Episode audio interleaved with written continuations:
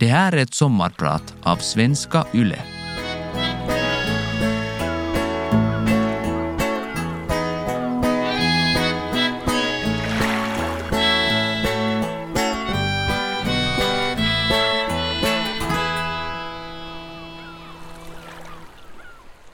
Det är min 95-årsdag under andra halvan av 2000-talet och kalas i slutet av juni på Älveskär nära Löckholm i Nagu.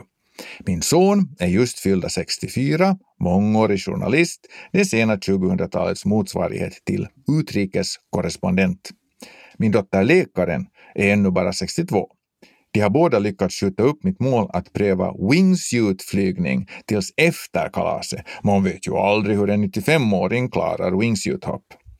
Och ska sanningen fram är jag alldeles för mesig att hoppa nu 2020. Misslyckas jag som 95-åring är det inte lika farligt. Då blir det en spektakulär ättestupa med bonuset att mina efterlevande slipper uppleva mitt tilltagande kroppsliga och andliga förfall. Men åtminstone tills dess vill jag vara med, för jag är nyfiken och vill veta hur det går. Hur högt är vattenståndet i Östersjön? Lyckades 2020 års mänsklighet vända bort uppmärksamheten från det kortsiktiga målet att minska antalet coronadöda till att rädda mänskligheten från översvämningar och klimatkatastrofen? Hur bra talar och skriver mina barnbarn svenska? Har jag barnbarnsbarn? Och hur ser mitt eget kärleksliv ut? Min hustru har alltid påstått att min dröm är att dö av hög ålder efter uppnådd höjdpunkt i en ung kvinnas famn. Men jag tror inte att unga kvinnor gillar 95-åringar. Fast kanske jag på födelsedagsmorgonen givit en höjdpunkt åt en purung och levnadsgrad 70-årig kalaspingla.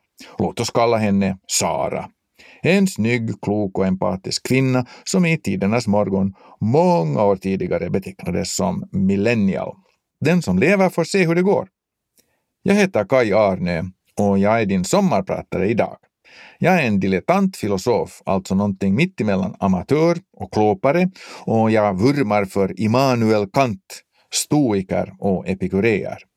Jag är tvåbarnsfar och numera tysk medborgare, bosatt i München sedan snart 20 år och genetisk skärgårdsbo, bosatt i Nago sedan snart 50 år. Till yrke är jag IT-företagare. Jag kommer att spekulera i om det var rättvist och välförtjänt att ett gäng finlandssvenskar lyckades erövra IT-världen långt utanför Nagu och resten av ankdammen. Var det ett resultat av hårt arbete och kloka beslut eller rena rama bondturen? Apropå Nagu. Här är Nagu Nöte brudmarsch med Korpoborna Aspö Erik och Brunskärs-Maja rekommenderad av min förra granne här i München, Lasse Danielsson, Brunskärs-Majas sonson. My, Maria och Fredrika. Om du som lyssnar har hört talas om Kai Arne tidigare utan att vi känner varandra personligen är det säkert på grund av någon av de här tre åtråvärda och kloka kvinnorna, My, Maria och Fredrika. De har alla med IT och frihet att göra. My Videnius är äldsta dotter till min skolkompis från Lönkan, Monty, Mikael Videnius. Monty är upphovsmannen till MySQL, alltså MySQL, världens näst mest kända databas efter Oracle och kanske den mest använda.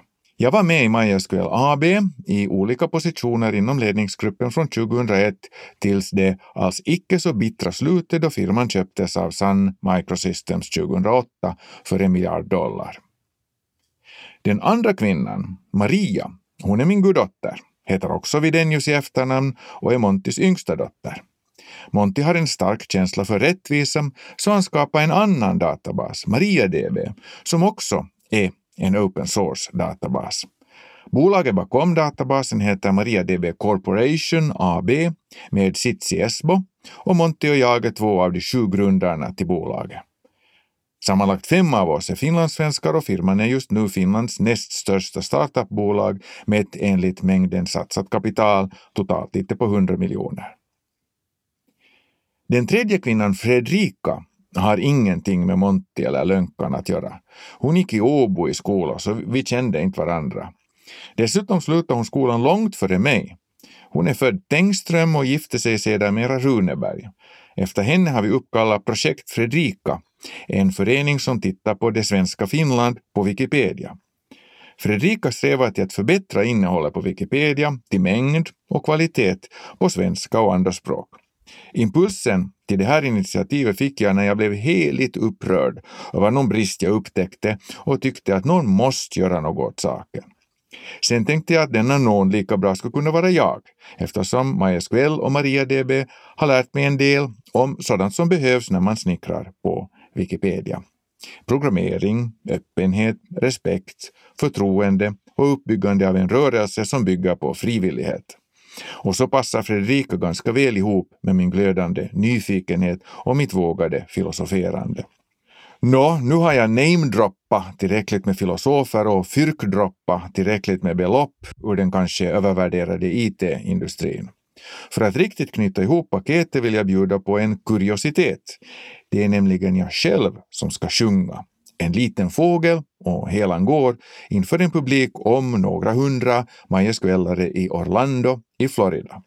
Det pirrar inte ens i magen. Det känns bara bra att få köra lite finlandssvensk kulturimperialism mitt framför trappan till Disneyland. Det är alltså personalen på MySQL AB som möts och vi har just fått höra att vi ska bli uppköpta av Sun Microsystems. Sun är noga med att låta MySQL bibehålla sin företagskultur och ska därför mitt på ljusa förmiddagen servera snaps åt den ditresta personalen från vad det nu dryga 20 länder. Och vi kan ju inte supa utan sång. Men jag varnar alla känsliga lyssnare. Jag kan inte sjunga. När min stora syster hade hört det här framträdande gratulerade hon mig till mitt stora självförtroende. Jag vet ännu inte riktigt om det ska ses som beröm. I varje fall fanns det en tid när denna Helangård hade fler träffar på Youtube än Abbas Helangård. Med 35 000 spelningar var den i varje fall på första sidan när man sökte på Helangård för tio år sedan. Obs! En parentes till alla lyssnare som inte är nördar. Slappna av, andas djupt. Nu kommer det nämligen en del hård teknik, men efter lite kurvor glider jag in på mjukare humanistiska och allmänmänskliga resonemang. Höjdpunkterna i min berättelse bygger till stor del på de äventyr jag varit med om i yrke. Lita på mig, det blir både spänning och vågade teser ännu. Men först ska jag alltså gå in på IT-biten på MySQL och MariaDB. Min IT-berättelse börjar långt före jag föddes, nämligen då min salig far i början av 1950-talet blev anställd på IBM han installerade några av Finlands första datamaskiner, var det nu på postbanken, och övergick med tiden från hårdvarusidan till mjukvaran. Han berättade om hur han programmerade multiplikationsrutiner på IBM 1401. Och med en sådan far är det väl naturligt att alla sa att också jag ska börja med det där med datorer. Motvallskärring som jag är kämpar jag länge emot. Varför ska man nu nödvändigtvis välja samma yrke som sina föräldrar? Men som 13-åring gav jag upp. Jag blev biten av flugan samtidigt med Monty, kompisen från Lönkan du minns, pappan till My och Maria. Vi var båda förtjusta i matematik och programmerbara räknedosor hade just kommit ut på marknaden. Vi skaffade varsin TI-58. Vi kunde plötsligt lära oss programmera helt själva. Det fanns ett slags primitiv assembler jag var lycklig över att med bara fyra instruktioner plus X-Exchange T lika med rätt räkna Fibonacci-serien. 1, 1, 2, 3, 5, 8, 13. Alla hardcore-matematiker vet det här. Och när jag skröt med det för Monty hände två saker. Jag greps av en misstanke att det kanske skulle kunna gå med tre instruktioner, men innan jag hann säga det sa Monty det. Genom att inte konfigurera startinställningen annorlunda kunde man undvika lika med instruktionen. Där visar Monty på fröet till den inställning som skulle bli en av förutsättningarna till att MySQL blev stort, nämligen fokuseringen på prestanda, resurssnålhet. Ett år senare köpte vi varsin riktig dator. Vi tvekade länge mellan Apple 2 och den svenska datorn ABC80. Så bra att vi inte valde Apple. På den vägen kom vi i kontakt med Allan Larsson som sedermera blev en av grundarna till MySQL AB. På tvåan i gymnasiet tog vi färjan till Stockholm för att köpa 16 kilobyte tilläggsminne till ABC80 av just Allan. Det var så mycket billigare i Stockholm än i Håfors att båtresan blev mer än betald. När sedan ingenjörsstudierna vid Poli i Hotnäs började var Monti redan djupt inne i kodande rent yrkesmässigt. För mig blev Teknologföreningen viktig och jag lärde känna Mårten Mikkos som liksom Monti och jag var fysiker och Ralf Wahlsten och Björn Heir på elavdelningen. Vi var protonördar, ett gäng högljudda finlandssvenskar som säkert störde finnarna på Rikkonens matematikföreläsningar genom att roa oss åt diverse tankelekar. Mårten Björn och jag grundade IT-företaget Polycon AB innan en enda av oss hade blivit färdig. Ralf var rådgivande smörgåsaktionär, alltså det som numera heter Angel Investor, en som hjälper till att få bolag igång. Och det var han både i Polycon och senare MySQL AB dit Mårten rekryterades av Monty till CEO, alltså VD. Mårten var den som gjorde MySQL AB till en kommersiell succé och den som bad mig sjunga Helan går i Orlando, väl medveten sedan ett otal fester på TF om att jag inte kan sjunga. Dilettantfilosofen i mig undrar, var det här rättvist? Var det välförtjänt? Var det hårt arbete och kloka beslut som ledde till att ett gäng finlandssvenskar lyckades erövra IT-världen långt utanför den lilla ankdammen? Egocentrikern i mig vill gärna svara ja. Det finns få så bra ledare som Morten. Det finns få så bra programmerare som Monty. De är enastående i världen. Min egen roll på MySQL präglades av att jag före jag kom med hade varit privatföretagare och VD i 14 år för Polycon, ni minns. Då samlade jag på mig diverse erfarenheter som senare har kommit väl till pass. Styrelseordförande på MySQL kallar mig brandsoldat. Jag kom med i ledningsgruppen i en roll, flyttade till Tyskland ett år senare i en annan roll. I ett senare skede ledde jag både tjänstesektorn och programutvecklingen och hade drygt hundra anställda. Då jag sjöng Helan går ledde jag våra relationer till alla icke-betalande användare och i den rollen gällde det att vara en blandning av underhållningsofficer och brobyggare, tolk och ambassadör. Och det är verkligen inte fy skam att komma från någon liten avkrok i Scandinavia och breda amerikaner på deras hemmaplan. Det var en massa med hårt arbete, flit och klokskap bakom att MySQL blev en av världens första unicornar. En unicorn är alltså en enhörning och åsyftar ett bolag som värderas till en miljard dollar eller mer. Men visst hade vi också tur tur med tajmingen framför allt. Det har alltid funnits ambitiösa och talangfyllda människor som är beredda att jobba väldigt hårt och ta risker. Men MySQLs framgångar är synkade med hur internet växte och just den framgångssagan hade inte kunnat äga rum mycket tidigare eller senare än den gjorde.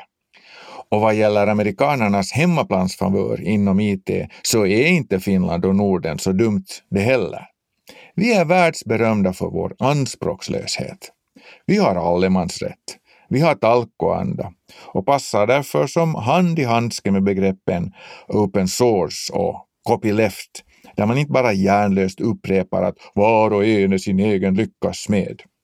Vi betonar samarbete och goda ledare hos oss leder framifrån med exempel. Det sa ju ren Adolf Ernroth.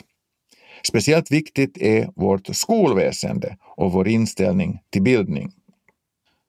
Den minsta gemensamma nämnaren mellan skola, bildning och IT är språk, en av mina passioner. Språken har tagit mig ut i världen, bland annat till Slovenien.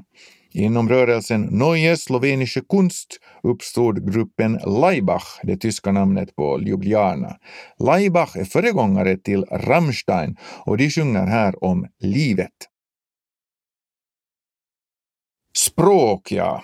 Som finlandssvenskar är vi från början utsatta för mångspråkighet.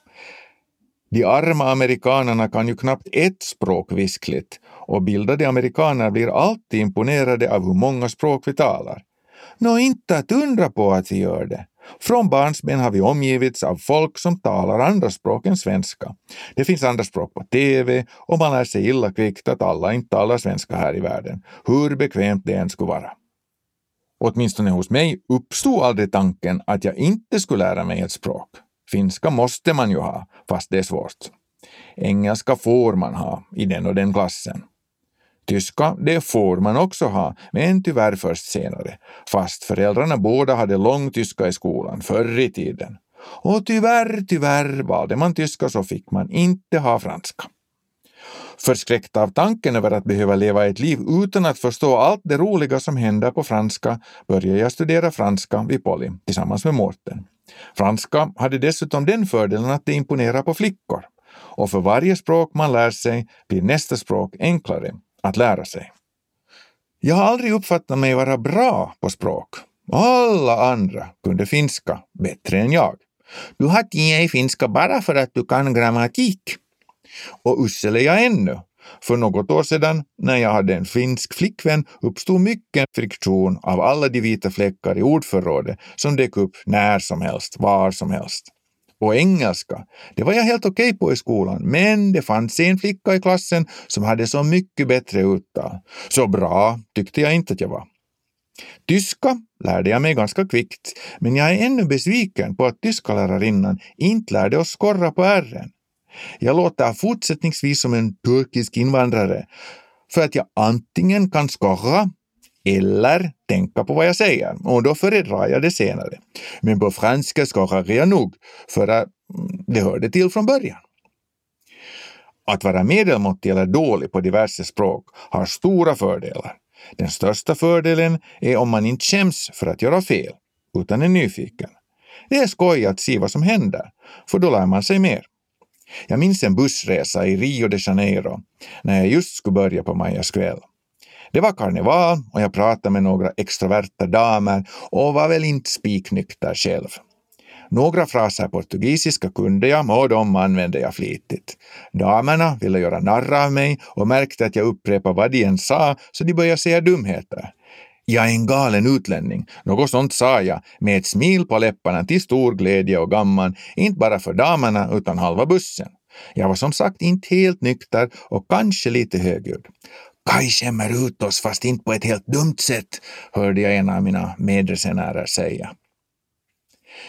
Din spanska är verkligen inte så bra, fick jag höra av en taxichaufför i Ecuador när min då sexåriga dotter skulle tas in på sjukhus i Quito på grund av vätskebrist efter spysjuka. Läkarna och sjuksköterskorna talade bara spanska och då kunde jag ännu knappt någon spanska själv. Jag förspanska lite franska ord här, lite italienska ord där. Smidigt gick det, för de såg att jag försökte. Åtminstone kände min dotter sig trygg, och det var huvudsaken. Poquito, poquito, sa hon glatt. Drick lite, lite. Henne störde det inte att alla utom jag pratade spanska med henne. Och så var det den gången jag cyklade genom Slovenien i en grupp av tyskar. Förstås hade jag tankat lite slovenska fraser på förhand och det är inte så svårt eftersom slovenska är så nära alla andra slaviska språk och jag har alltid brukat tanka ryska, ukrainska, tjeckiska och så vidare för i andra resor.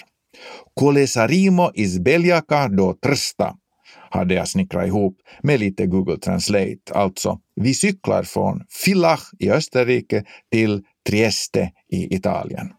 Tillräckligt kort att lära sig utantill, tillräckligt långt för att ge upphov till glada reaktioner av slovenerna och lite diskussioner på tyska, engelska eller italienska. Men vad blev reaktionen hos mina tyska medcyklister? Aber Kai, sa gruppledaren, det märks nog att finska och slovenska är väldigt besläktade språk, så som du talar. Nå, mot slutet förstod de nog att jag talar både tyska och engelska bättre än finska. Tyska, ja. Voi voi att det har gått som det har gått. Jag är arg på Luther som för sin bibelöversättning valde sydtyska istället för plattyska. Platt hade varit väldigt enkelt för oss att lära sig, bara lite svårare än danska och dessutom med tydligt uttal. Och så är jag arg på Hitler som gjorde engelska till norra Europas huvudspråk istället för tyska, som de senaste tusen åren före honom. Okej, okay, grammatiken är besvärlig, men tyska är så mycket enklare att lära sig än engelska. I början kunde jag gissa vartannat nytt tyskt ord på basen av svenska och hälften gissar jag fortsättningsvis, fast det är allt mer sällsynt med nya tyska ord för mig. Men så läser jag vid det här laget mer på tyska än på svenska och min hustru är tyska, även om vi i åratal har varit så lata att hon talar tyska och jag svenska. Vid det här laget har jag bott i Tyskland i närmare 20 år. Jag är fortfarande en fosterländsk finsk medborgare, men nu kommer jag att heda. Jag tycker nämligen att världens bästa bastuområde finns i Tyskland. I staden Erding utanför München finns det ett spa med över 40 olika bastun, den ena snitsigare än den andra. Jag beslöt mig att bli tysk medborgare i en finsk, eller snarare keltisk bastu, sättandes med hundra andra personer. Bademeistern hade just kastat bad. Han viftade med sin enorma fana för att sprida doften av Aufguss med tillsats av Finnische Birke, finsk björk. Om inte förr så snyrpar de renläriga på näsan när jag berättar att bademeistern viftar på sin fana till takten av dramatisk musik i bakgrunden. Fast värmen bultar i kroppen gick det kalla kårar längs ryggen på mig när jag hörde Carmina Burana av Karl Orff. Den människa av kvinna född som efter den här behandlingen inte vill bli tysk medborgare om det bara går, den är inte riktigt klok, tänkte jag. Jag heter Kaj Arnö och jag är din sommarpratare idag. Jag är idrottshedonist, sa jag i inledningen. I skolan var jag inte bara dålig på finska, jag var fullkomligt krattig i jumpa och togs alltid ut bland de sista i fotboll och ishockey. Många år senare har jag kommit till att det delvis berodde på att jag var ett år yngre än de andra. Efter fyllda 30 såg jag en bild av min svåger Anders som korsade mållinjen i Stockholms maraton. Kan han så kan jag, tänkte jag, fast jag aldrig hade sprungit längre än en Cooper i skolan och armén. Jag var nyfiken och ville se vad som händer. Nu har jag en löprunda om 11 kilometer i München och en om 12 kilometer i Naga. Jag har som mål att springa över 100 kilometer varje månad och har lyckats med målen varje månad utom två under de senaste tio åren. Nu med corona översvämmas löprundorna, åtminstone i München, av nya löpare. Och vad är bättre än det? Jag grundade i tiden runismen, löpandets religion. Vi runister kör inte med tio bud eller någon åttafaldig väg, utan med runismens sju ben. Läs mer på runism.com. En sann runist tävlar endast mot sitt tidigare jag. En sann runist lägger värde vid långsiktig hälsa. En sann runist ser löpandet som en gåva, inte som en börda. Runismen är polyteistisk. Du skall andra idrotter utöva jämte löpning. Löpning ersätter inte yoga eller styrketräning. Första benet i runismen är en sann runist njuter av livet i fulla drag. Jag springer för att min kropp är min nöjespark och löpande är inträdesbiljetten. Löpande ger tillgång till många andra njutningar. När jag blir stor vill jag vandra i Altajbergen i södra Sibirien. Jag vill flatta bland klostren i Vologda i ett helryskt sällskap. Jag vill vandringsklättra Selvaggio Blu på Sardinien i ett helitalienskt sällskap. Jag vill cykla över Pyrenéerna från Medelhavet till Atlanten. Och redan i sommar vill jag paddla från vår holme Älveskär runt Nagus sydligaste punkt, Korslänglarna som är drygt 10 kilometer söder om Borste. Ännu om runismen. Liksom alla religioner lovar runismen någon form av frälsning. Till sina följeslagare lovar runismen bland annat en lättare kroppsvikt. I mitt eget fall vet jag att mina knän och höftleder är svaga. Skulle mitt skelett bära upp en kroppshydda om 100 kilo och inte 70 kilo fördelade på mina 1,82 skulle det vara illa ställt med både knän och höfter. Det har min ortoped sagt. Jag vet också att jag har dåliga gener som leder till ett rätt stort kroppsomfång om jag inte rör på mig ordentligt och äter rätt. Jag behöver bara frammana bilder av mina föräldrar och hedangångna släktingar framför min inre syn. Runismen utlovar också ett attraktivare utseende. Och det är inte helt fel. Jag hänvisar till Bergspredikan och Immanuel Kants kategoriska imperativ.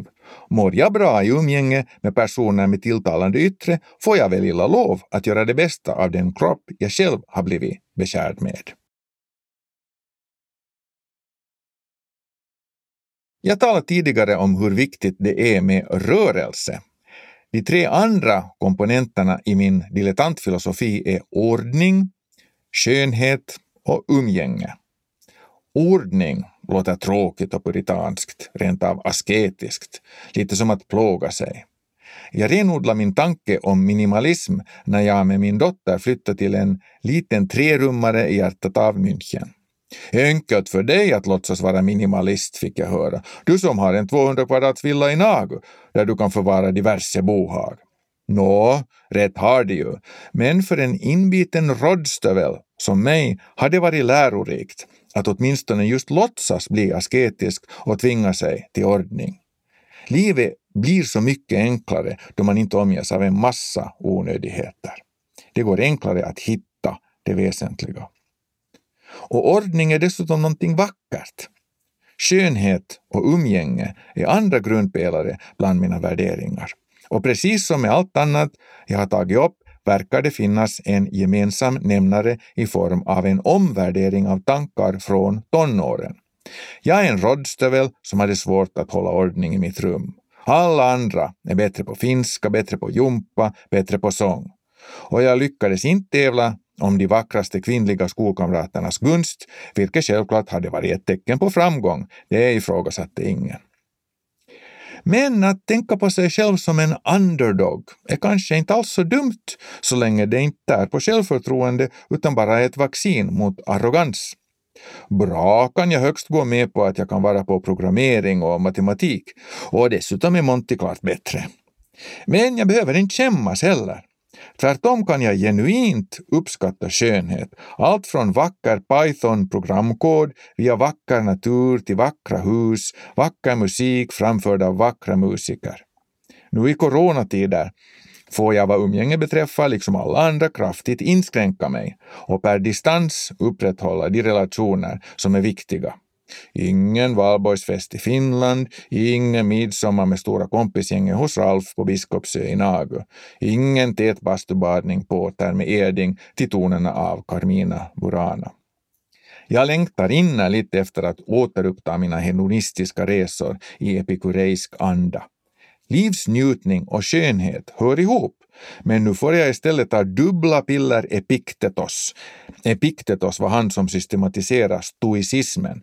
Fokusera på det du kan påverka, lär dig leva med det du inte kan göra något åt. Att resa är för mig ett sätt att stilla nyfikenheten men också ett sätt att umgås och ett prima sätt att njuta av livet. Under resor har jag lärt mig mycket, bland annat just om skönhet. Mina tankar går till Österrike. Wien är vackert. Alperna är vackra då man cyklar igenom dem som idrottshedonist. I Österrike har jag också varit på World Body Painting Festival där man dyrkar skönheten på ett ganska ohämmat sätt. Vi talar inte om orgier utan om avsaknad av onödig prydhet och om glädjen i att med vacker konst och vacker musik förgylla den inneboende skönheten i människokroppen. Jag har varit med som fotograf, min hustru som modell. Till tonerna av Orinoco Flow av Enya framförde hon yoga-asana, poseringar på en estrad inför tusentals människor. Hon var fantasifullt och vackert målad på hela kroppen, men i praktiken iklädd endast trosor. Via kurser i aktfotografering före den årligen återkommande festivalen i Österrike har jag fått ett avslappnat och harmoniskt förhållande till kvinnlig skönhet. Först kändes det orimligt att kommendera en vacker och till råga på allt naken kvinna framför kameran. Flyttar du höger arm lite uppåt? Men hon ser ju inte bildkompositionen och hon har inte ögon i nacken. Hur ska hon veta vad som sker i bakgrunden bakom henne? Inte kommenderar jag henne, utan vi skapar skönhet tillsammans i form av vackra bilder. Att jag glöder av äventyrslystnad beror på min mor och hennes grötresor. För varje sked havregrynsgröt fick jag resa en bit vidare i det bästas stora världsatlas. Barndomens äventyr skedde ofta i Nagu. Det finns en bild på mig från berget Smörasken på ön Högsar där mina farföräldrar är uppvuxna. På mig har jag en tröja med texten München 1972, liksom OS. Då hade jag inte kunnat föreställa mig att jag en dag skulle bo i München. Inte hade jag trott att jag skulle springa maraton eller ha en egen ö nära Borste. Verkliga livets grötresor tog mig på vandring med min son längs Balshaja Baikalskaja Trapa, den stora Baikal-vandringsvägen, och på en långpaddringstur längs Kanal Grande och under Suckarnas bro i Venedig med min dotter. Apropå barn, min mor har varit min stora förebild för hur jag vill bete mig som förälder. När min son föddes skrev jag ett brev åt honom dagen innan jag hämtade hem honom från Ekenäs BB till Grankulla. Det fanns så många viktiga tankar att reda ut och förmedla, så det blev en tre, fyra sidor. Jag funderade när jag bäst skulle ge brevet åt honom och beslöt att det skulle bli vid konfirmationen. 15 år senare fick han brevet. Följande år när min dotter föddes skrev jag ett liknande brev innan jag hämtade hem henne från Jorv. Samma grundtankar återkom i texten och så var den anpassad till att hon var andra barnet och av annat kön. När jag läste de här breven 15 år senare slogs jag av två saker. För det första verkar min inställning till föräldraskap ha varit huggen i sten. Visst lärde jag mig praktiska saker under resans gång, men den nyblivna pappan, Kai, hade nog samma grundinställning till faderns roll då som nu. Och för det andra hade jag helt glömt hur orolig jag var för om jag kunde behandla en dotter på rätt sätt, jämlikt, rättvist. Som före detta liten gosse visste jag hur små gossar funkar, men små flickor då?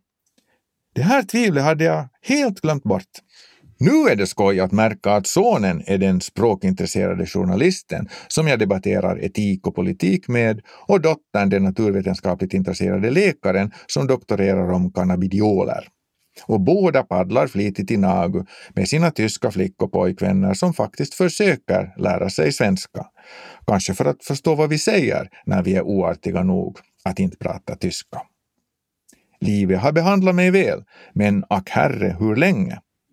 Och vilken är livets mening?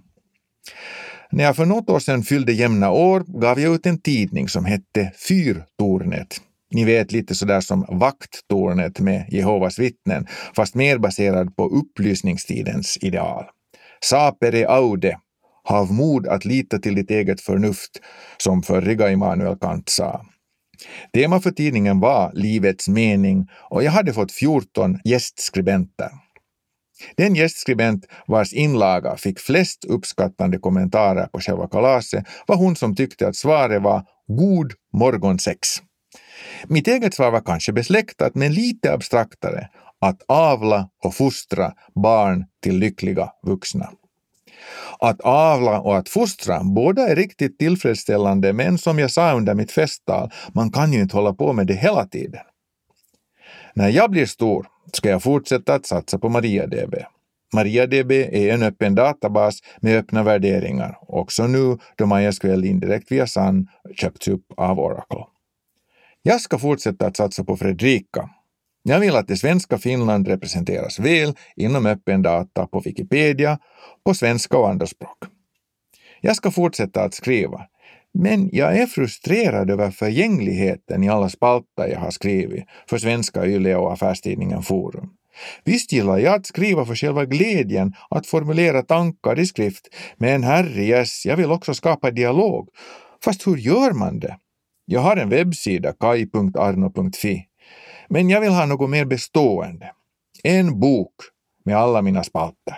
Den ska heta Dilettantfilosofen. Hör hit alla finlandssvenska förlag. Hjälp en besviken och frustrerad amatörtänkare. Rent hedonistiskt vill jag satsa på äventyr. Min kropp är min nöjespark och jag vill gärna inspirera dig som lyssnare att dra samma slutsats. I en sund kropp bor ofta en sund själ och så länge jag kan vill jag läsa, skriva och räkna. Eller programmera Python om man vill vara nogräknad. Och min plan att flyga wingsuit när jag har stökat undan 95-årskalaset, den har jag redan berättat om. Men blir planen verklighet? Det vet jag inte. Den som lever får se hur det går, med corona, med klimatet, med alltihop. Mitt namn är Kai Arne och jag har varit din sommarpratare idag.